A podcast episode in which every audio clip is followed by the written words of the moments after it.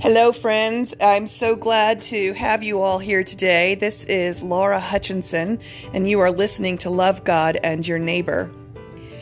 I am posting this a little late in the week because uh, Easter was on Sunday and it was a really busy day.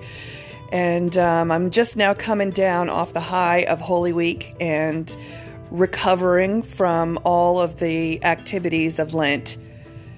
And I've had an opportunity to sit here and think about how wonderful God is and how wonderful the Easter season is. So I hope that you enjoy this sermon and that it touches you in uh, in your hearts and in your minds in a way that allows you to open yourself up to God just a little bit more. God loves us all so very much, and the resurrection is proof that God will do anything to bring us home to Him.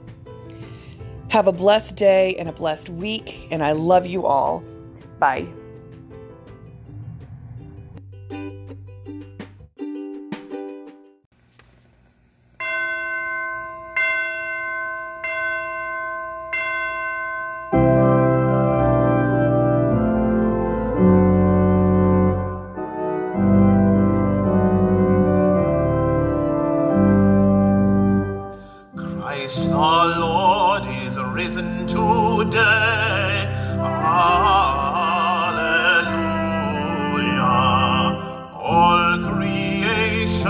Join to say,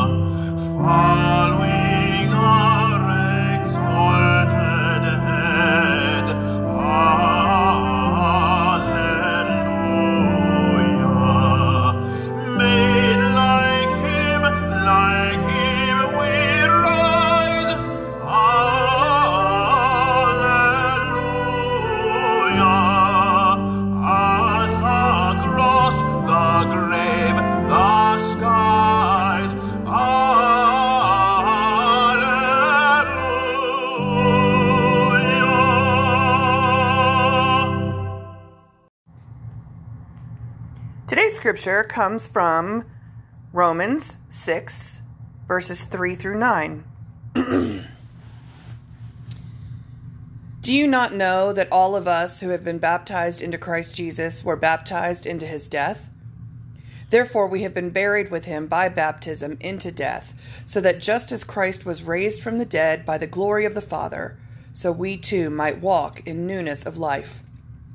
For if we have been united with him in a death like his, we will certainly be united with him in a resurrection like his. We know that our old self was crucified with him so that the body of sin might be destroyed, and we might no longer be enslaved to sin. For whoever has died is freed from sin. But if we have died with Christ, we believe that we will also live with him. We know that Christ, being raised from the dead, will never die again death no longer has dominion over him. The Word of God for the people of God. Thanks be to God. Let us pray. Gracious and loving God, may the words of my mouth and the meditations of my heart be pleasing in your sight, my strength and my Redeemer. Amen.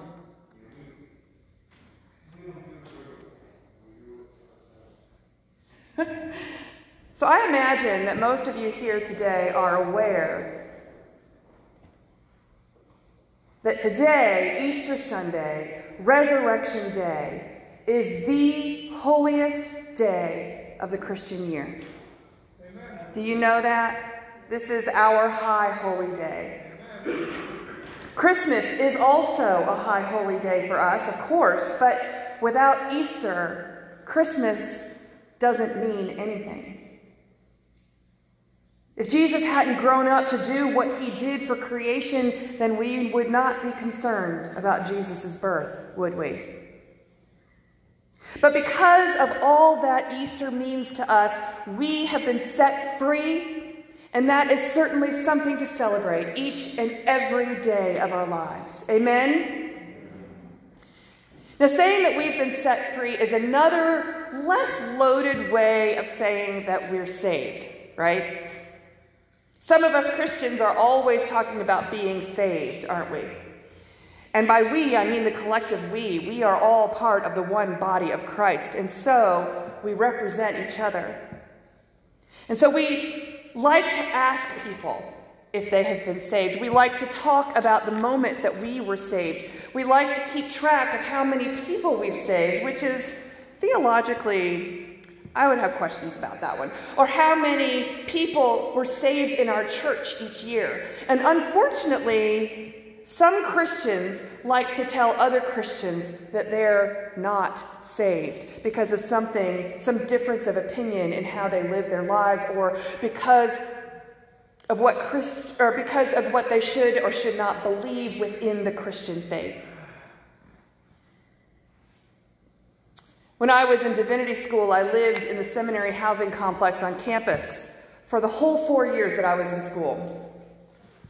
Across the street from our apartment complex was a bus stop for the campus bus system. And sometimes we would choose to ride instead of walk to class. And sometimes there would be a man standing there for us, the same guy every time, waiting for us. Every single time we saw him, he would ask us if we were saved. Yes, of course we are saved, we'd answer. We're in seminary, we're training to become ministers. But that didn't deter him, however, and week after week, he made it his priority to try and save these misled people who were being led astray by the liberal education system. It was annoying at best, but mostly it was just insulting. So, for the sake of this most holy day, and in order to avoid using such loaded and sometimes misused terminology, I'm not going to talk about how Jesus saved us. I am going to talk about how Jesus' selfless and heroic act of self sacrifice, combined with God's unyielding love for all people, led to the fact that we have been set free from being held captive by our sinful desires and actions. That freedom that we have received is offered because of what this day remembers and celebrates. And that freedom was bestowed upon us the moment that we accepted God's gift of grace.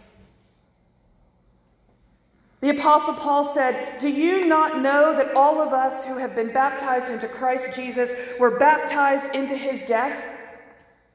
Therefore, we have been buried with him by baptism into death.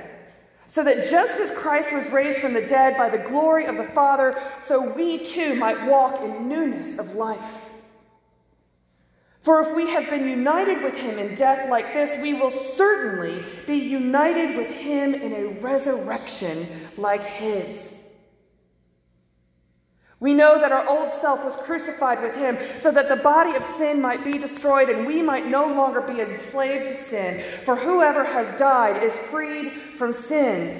But if we have died with Christ, we believe that we also live with him. Amen. Death no longer has dominion over him. The death he died, he died to sin once and for all, but the life he lives, he lives to God. So you also must consider yourselves dead to sin and alive to God in Christ Jesus.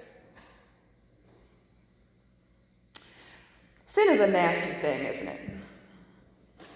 It's also something that's difficult to define, which is evident in how differently so many Christian traditions and denominations choose to talk about it. So, what I tell people is that sin is that thought, that word, that action that hurts relationships, hurts others, hurts the innocent, hurts us, the sinner, and ultimately hurts God and our relationship with God. Most people are uncomfortable talking about sin, which is probably a good thing.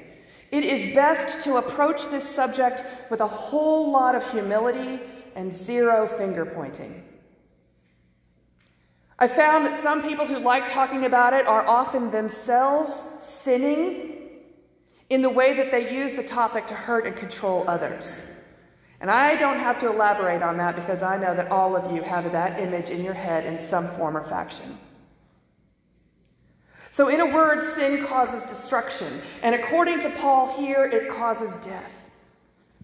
Now, we know that hate is sinful because it creates so much pain and anguish, both for the persons who are hated and for the person who is doing the hating. And we often see how that hate leads to other sins like violence and cruelty and pridefulness and oppression and injustice and so forth. We know that promiscuity is a sin because of how much risk there is for all parties involved, and I mean risk to their physical health as well as their emotional, psychological, and spiritual health. We know that alcoholism is a sin because of the ripple effect of pain and destruction it causes everyone. But I personally don't think that just consuming alcohol is a sin. Having a drink of wine is not a sin unless it leads to overconsumption and hurtful behavior. And even then, the small, little, seemingly benign sins can cause a lifetime of pain and even death.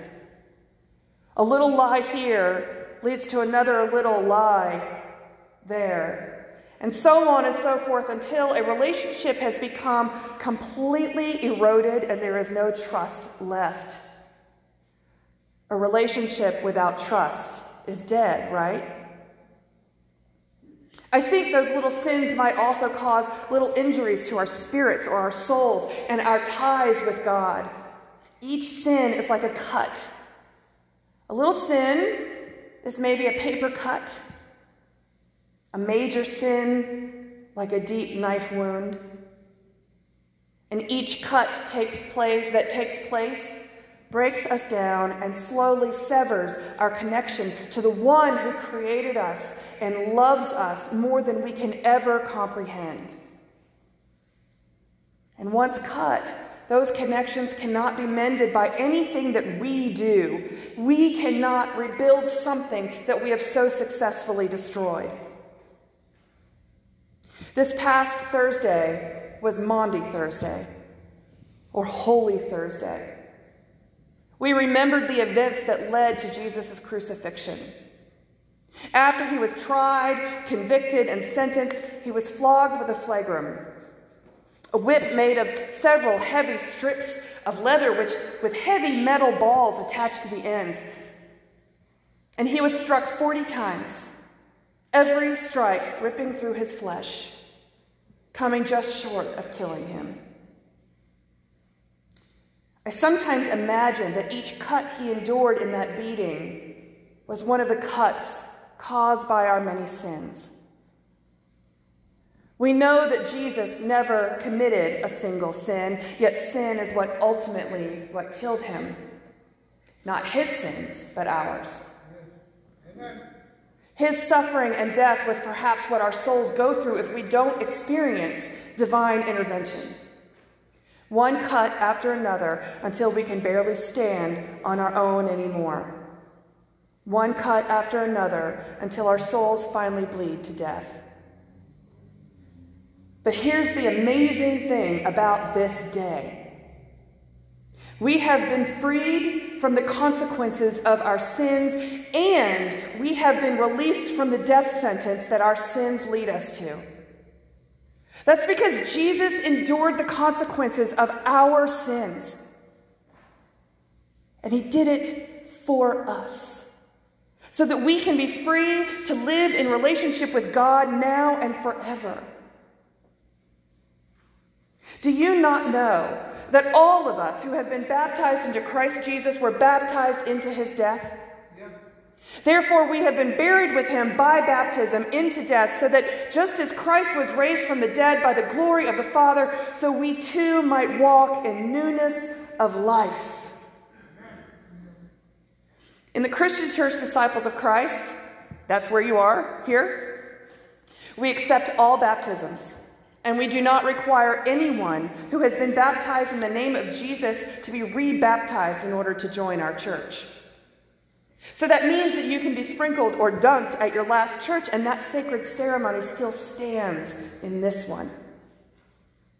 However, when we do baptisms in our church, we wait until you are old enough to decide that you are called to be baptized, and then we immerse you in water. We dunk you. We do it that way for many reasons that I'm not going to go into now. That's, that's a whole class, right?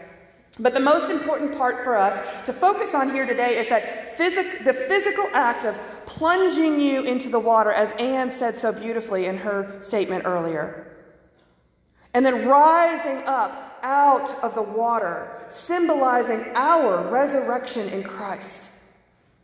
Then stepping out of those baptismal waters, we walk in newness of life with Christ forever. Most of you know the story about how I became a mother a little over three years ago when Larissa and I were thrust together by circumstances beyond our control. Her story is made up of a series of events where God intervened in her life and rescued her from a terribly abusive environment. And I have her permission to tell this story, just so you know. And all of God's interventions got more and more obvious after she was baptized about five years before I ever even met her. She told me about that day when she went down into the baptismal waters and came out feeling different. She couldn't explain it, and the feeling was subtle, but she says she definitely felt different. Well, we know that confessing our faith and committing ourselves to God in baptism does change us. But something extra special happened. When she returned home after church that day, Larissa had proof that she had been transformed in some mysterious way. When she walked into her house after she had been baptized, all of the animals in that house, especially the six dogs, acted like they didn't know who she was.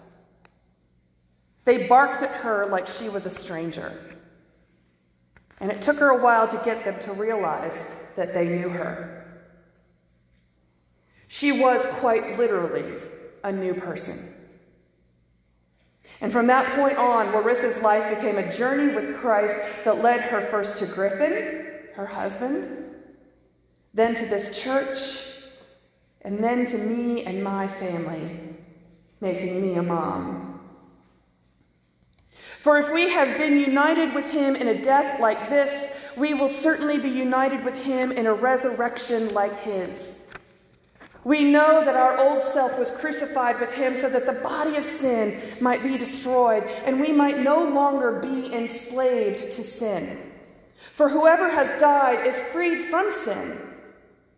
But if we have died with Christ, we believe that we will also live with him. There is no doubt that Christians' bodies die like everyone else's, right? I know that there are actually some folks out there who like to say that, that if you're truly faithful, if you truly believe, God will heal you from all ailments. But the fact is, eventually we all die. Physically, at least. But in the resurrection of Christ Jesus, our physical death is not the end of our story, is it? Sin equals death for all of us unless we become people of the resurrection. Amen? On that glorious day, oh so many centuries ago, Jesus conquered death not just for himself, but for all of us. Each one of those sinful cuts that we've inflicted on ourselves and on our relationship with God are healed in Christ's resurrection. They are healed in the same way as when Jesus rose from his grave, his wounds were healed as well. We know that Christ, being raised from the dead, will never die again. Death no longer has dominion over him. The death that he died, he died to sin, once and for all. But the life he lives, he lives to God.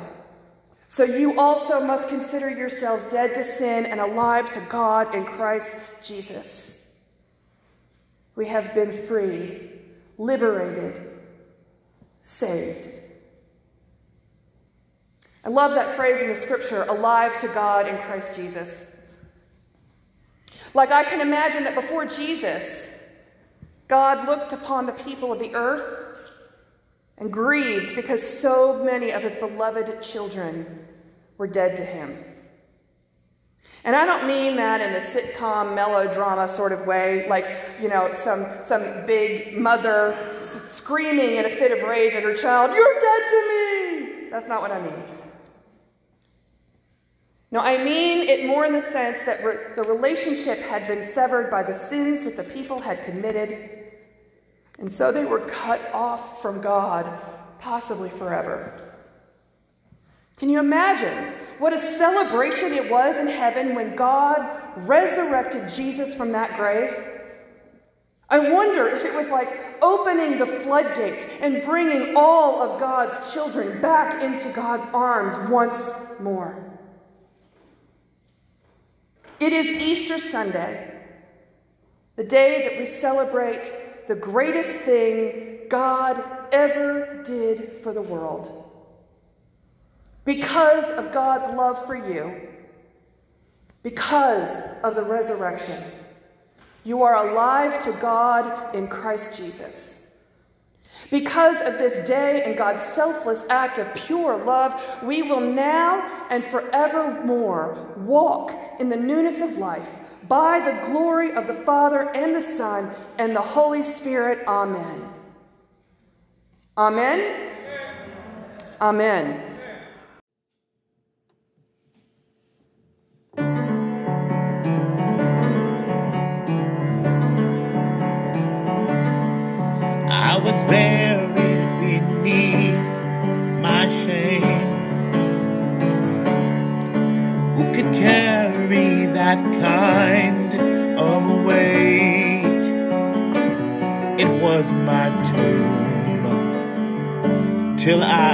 I you.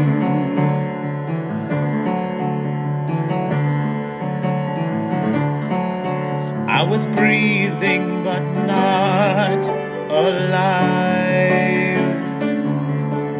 All my failures I tried to hide. It was my tomb till I met you. You called